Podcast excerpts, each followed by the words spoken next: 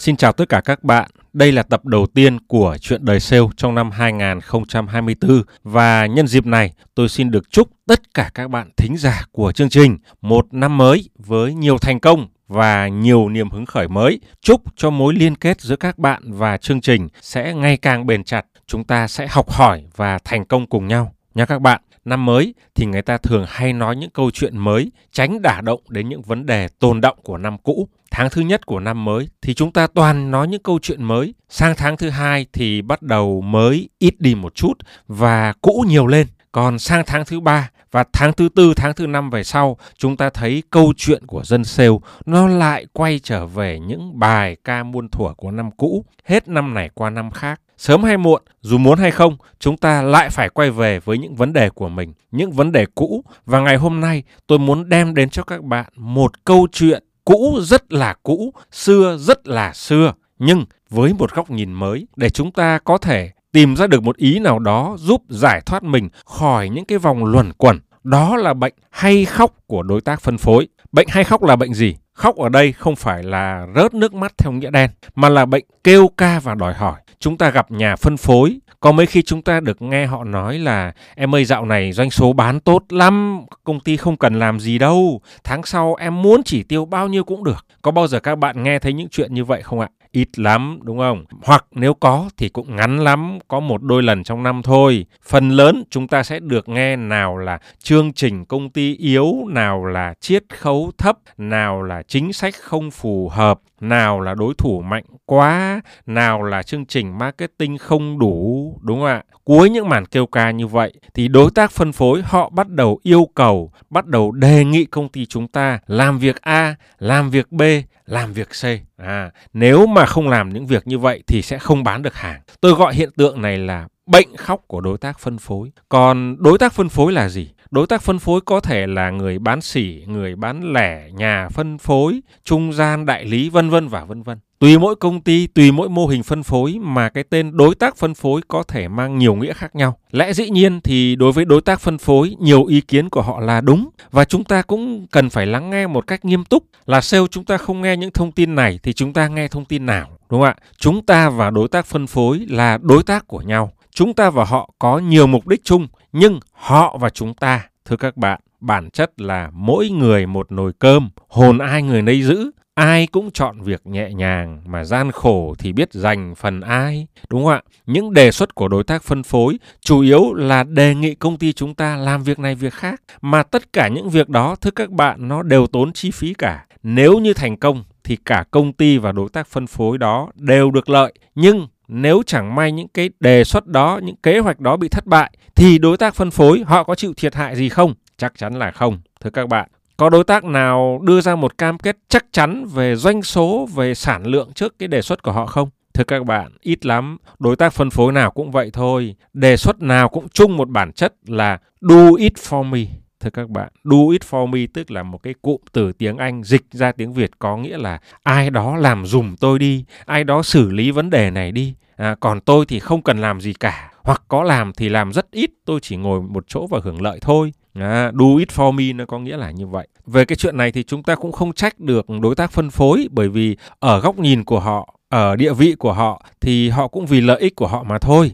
Việc họ khóc cũng là điều dễ hiểu. Và thưa các bạn, nhiều năm quản lý nhà phân phối cũng như các loại hình đối tác phân phối khác nhau, tôi gặp vấn đề này mỗi ngày. Thưa các bạn, có thể mỗi người sẽ có một cách xử lý khác nhau. Còn với tôi thì sau đây tôi xin chia sẻ cái cách xử lý bệnh khóc của đối tác phân phối mà tôi đã áp dụng và thấy rất là hiệu quả.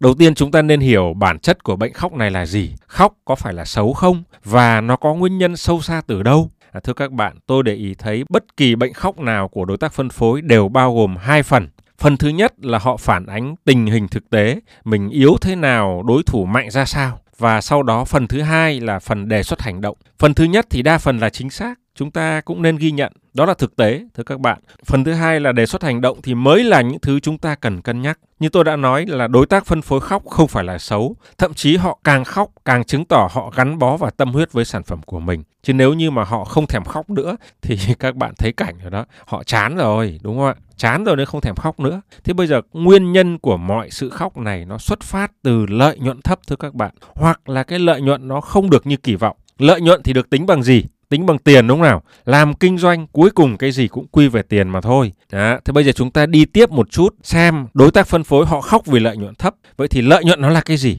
thành phần nào tạo nên lợi nhuận À, chúng ta đều biết rằng lợi nhuận nó được tính bằng phép nhân giữa sản lượng và lợi nhuận đơn vị. Bây giờ bán một sản phẩm tôi lời 1.000 đồng và tháng vừa rồi tôi bán được 100 sản phẩm thì có nghĩa rằng lợi nhuận của tôi sẽ bằng 1.000 đồng nhân 100 bằng 100.000 đồng.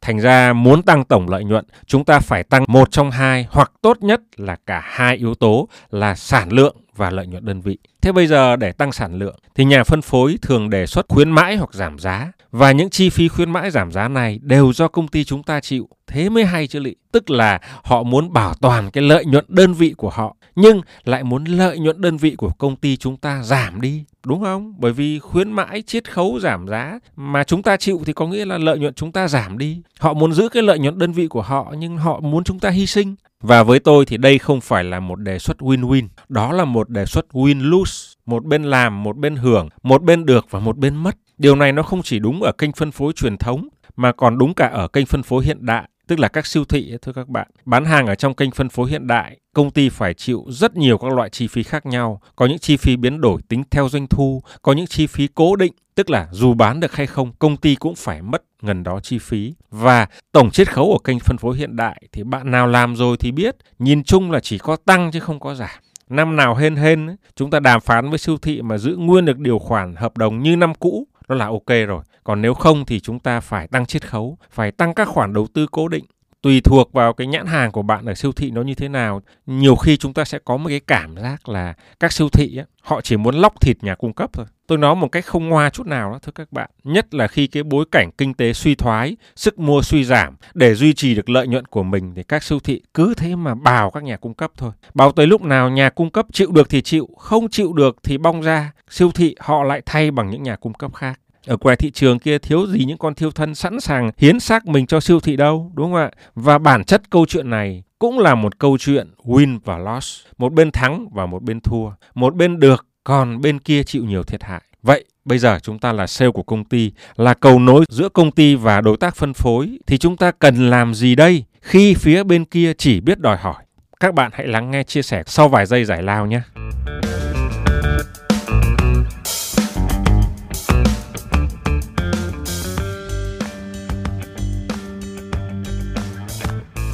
Thưa các bạn, nếu như bạn là sale quản lý nhà phân phối và bạn nhận được những đề nghị, nhận được những đề xuất mang tính chất win-loss như trên, thì bạn sẽ làm gì? Cơ bản chúng ta sẽ có mấy phương án sau đây. Phương án 1 là chấp nhận đề xuất của nhà phân phối. Phương án này nhìn chung sẽ có nhiều khả năng giúp tăng sản lượng, nhưng như tôi đã nói ở trên, các chi phí sẽ do công ty bạn chịu trách nhiệm. Thành ra có sản lượng nhưng sẽ bị mất đi lợi nhuận. Bạn cũng có thể phải chiến đấu với các bộ phận khác, thậm chí với sếp của mình để bảo vệ các đề xuất.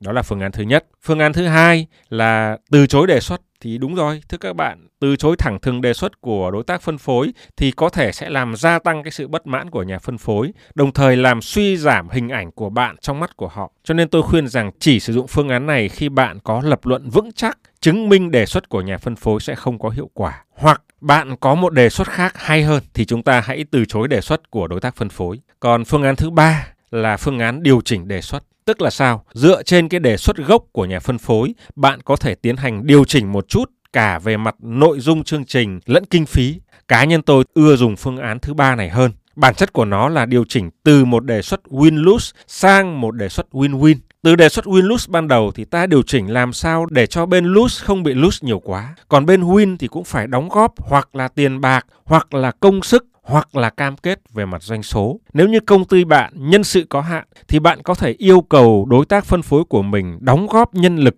để thực hiện công việc. Nếu như ngân sách của bạn có hạn, thì bạn có thể yêu cầu đối tác phân phối của mình chia sẻ chi phí, nhà nước và nhân dân cùng làm, đúng không ạ Còn nếu như bạn cần tăng doanh số, thì bạn yêu cầu họ cam kết doanh số. Tóm lại là chúng ta cần cái gì, thì chúng ta yêu cầu họ cái đó. Và đối tác phân phối họ cần cái gì ở mình thì họ cũng yêu cầu mình cái đó. Bản chất của đàm phán và thương thuyết nó là như vậy. Chúng ta đem cái mình dư thừa ra để đổi lấy cái mình không có. Thực ra thưa các bạn, nói về cái chuyện đàm phán với nhà phân phối những cái chương trình như này á hồi đầu mới quản lý nhà phân phối mà tôi cũng ngại nói chuyện này lắm tôi luôn nghĩ rằng công ty bao giờ cũng lớn hơn nhà phân phối công ty lại là chủ thương hiệu cho nên công ty cần phải làm hết mọi việc chứ ai lại bắt nhà phân phối phải chia sẻ nguồn lực bao giờ Ừ. Thưa các bạn, về sau này tôi mới nhận ra cách đó là cách nghĩ của nhiều người làm cho các tập đoàn lớn. Nguồn lực nói chung là cũng dư giả, không phải lo lắng cái gì cả. Nhưng càng ngày tôi càng thấy đó không phải là một cách tư duy đúng.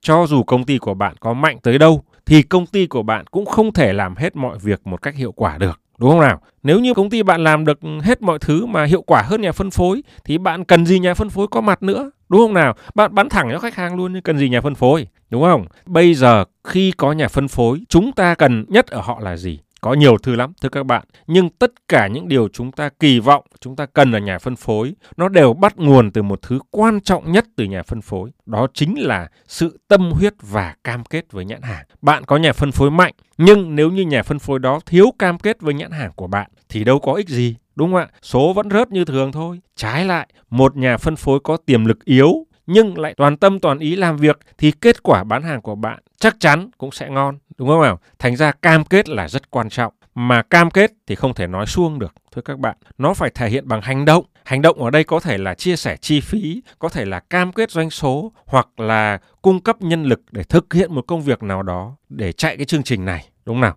Giữa đối tác phân phối và công ty, hai bên cần phải tồn tại theo mối quan hệ cộng sinh. Tức là bạn sống thì tôi sống, bạn chết là tôi chết. Gọi là cùng hội, cùng thuyền. Đúng không ạ? Hai bên chúng ta cùng trên một chiếc thuyền là như vậy. Đôi khi chúng ta cứ lạm dụng cái câu là tôi và anh chúng ta cùng trên một chiếc thuyền. Nói là trên một chiếc thuyền thôi, nhưng mà khi mà thuyền chìm thì mạnh thằng nào thằng ấy tìm đường tháo chạy. Đúng không? thế thì cũng không phải là là là là là cùng hội, cùng thuyền đâu thì bây giờ quay trở lại cái câu chuyện là bây giờ nếu như chúng ta là một team, chúng ta tồn tại theo cái mối quan hệ cộng sinh cùng trên một chiếc thuyền thì bây giờ chúng ta phải cùng nhau. Việc gì ai làm dễ hơn với chi phí ít hơn thì người đó sẽ nên làm. Mối quan hệ cộng sinh sẽ không bao giờ là kiểu do it for me, anh làm hết đi tôi chỉ ngồi đó hưởng. Đó, thưa các bạn, đối với những cái đối tác phân phối lớn ý, thì tôi thấy tư duy cộng sinh của họ rất là cao. Tôi đã từng quản lý những nhà phân phối 20 năm trước đây, họ chỉ là một doanh nghiệp rất là nhỏ, rất là bình thường thôi. Nhưng có lẽ nhờ cái tư duy cộng sinh cho nên họ hợp tác chặt chẽ được với những nhãn hàng lớn và ai làm với họ cũng cảm thấy rất là thoải mái và dễ chịu. Đó. Và bây giờ sau nhiều năm, họ đã trở thành những doanh nghiệp khổng lồ rồi. Còn ngược lại, những nhà phân phối nhỏ, tư duy cộng sinh không có, mà đa phần là tư duy do it for me. Đấy, mà thưa các bạn, nhiều khi chúng ta không cầu toàn được, gặp nhà phân phối có tư duy chiến lược, tư duy lớn ấy thì quá tuyệt vời rồi. Nhưng đa phần chúng ta vẫn phải làm việc với những nhà phân phối có uh, tư duy vừa và nhỏ, tư duy gia đình, tư duy do it for me, ai đó làm hết đi, tôi chỉ nằm hưởng thôi. Đó, thế thì bây giờ chúng ta phải làm sao? thưa các bạn tôi không phải là lúc nào cũng chỉ làm việc với nhà phân phối lớn đâu làm với nhà phân phối nhỏ nhiều lắm thế thì bây giờ thưa các bạn tôi thì tôi thường dùng một cái cách ấy, nói bựa bựa ra là tôi dùng cái cách mà nhiều người gọi là đập phát cho tỉnh. Thực sự đó các bạn đập phát cho tỉnh mình không thay đổi được tư duy của người ta thì rất khó là hợp tác lâu dài. Cho nên là bây giờ tôi phải đập một cái cho người ta tỉnh tỉnh ngộ những kiểu tát cái vào mặt đấy thưa các bạn tôi hay nói kiểu bựa bựa thế này này. Thôi bây giờ anh ơi bây giờ anh em mình đừng có tìm cách thịt nhau nữa. Hai thằng thịt nhau thì không đi đâu đâu. Bây giờ anh cần hàng đúng không? Còn tôi thì cần nhà phân phối hiểu thị trường, hiểu khách hàng. Bây giờ chúng ta cái quan trọng này, làm sao bắt tay nhau để thịt cái đống khách hàng ngoài kia kìa. Làm sao để người ta mua nhiều hơn, làm sao để người ta trả giá cao hơn. Như thế thì anh em mình mới giàu được. Còn bây giờ cứ ngồi đây mà kỳ kèo một đồng, hai đồng thì nó phí thời gian lắm. Anh em mình nên đi làm việc khác không nên ngồi kỳ kèo như thế này đó thưa các bạn có nhiều câu khác nhau nhưng cái câu vừa rồi nó cũng là một câu mà tôi hay dùng ờ, gọi là đập phát cho tỉnh để kéo người ta ra khỏi cái tâm lý ăn thua hơn kém rồi là do it for me bây giờ cả hai bên phải cùng nhìn về một hướng phải cùng móc tiền từ khách hàng tiêu dùng cuối cùng ra kia kìa đó, thưa các bạn, thì sau những cái phát đập phát cho tỉnh như vậy đó, thì tôi thấy nhà phân phối nhìn chung là bớt kỳ kèo hơn và chịu khó ngồi bàn luận theo đúng ý muốn của mình hơn. Ngoài ra, vì họ cũng sẽ tham gia vào kế hoạch của mình, họ sẽ phải đầu tư về mặt tiền nong, họ phải đầu tư về mặt nhân lực hoặc là về mặt doanh số, cho nên mọi đề xuất của họ sẽ có tâm huyết và trách nhiệm hơn. Của đau con sót mà đúng không các bạn? Chứ nếu như họ không phải bỏ ra cái gì họ chỉ ngồi nằm hưởng thôi á thì họ sẽ có xu hướng nêu ra những đề xuất tốn kém chúng ta không muốn vậy đúng không ạ cả hai phải cùng làm cùng hướng cùng chung sinh mệnh với nhau cộng sinh với nhau, cùng khóc với nhau, cùng cười với nhau. Đó, thưa các bạn, như vậy đó mới là một nhà phân phối trung thành, đó mới là một mối quan hệ phân phối bền vững. Đó là kinh nghiệm mà tôi đã áp dụng thành công. Còn bạn thì sao? Hãy chia sẻ ý kiến của mình qua fanpage của chương trình nha. Cảm ơn các bạn đã lắng nghe và hẹn gặp lại các bạn ở tập tiếp theo sẽ được phát sóng vào 7 giờ, sáng thứ bảy tuần sau. Chúc các bạn một năm mới 2024 thành công và quan trọng nhất là luôn về số. Chào tạm biệt các bạn.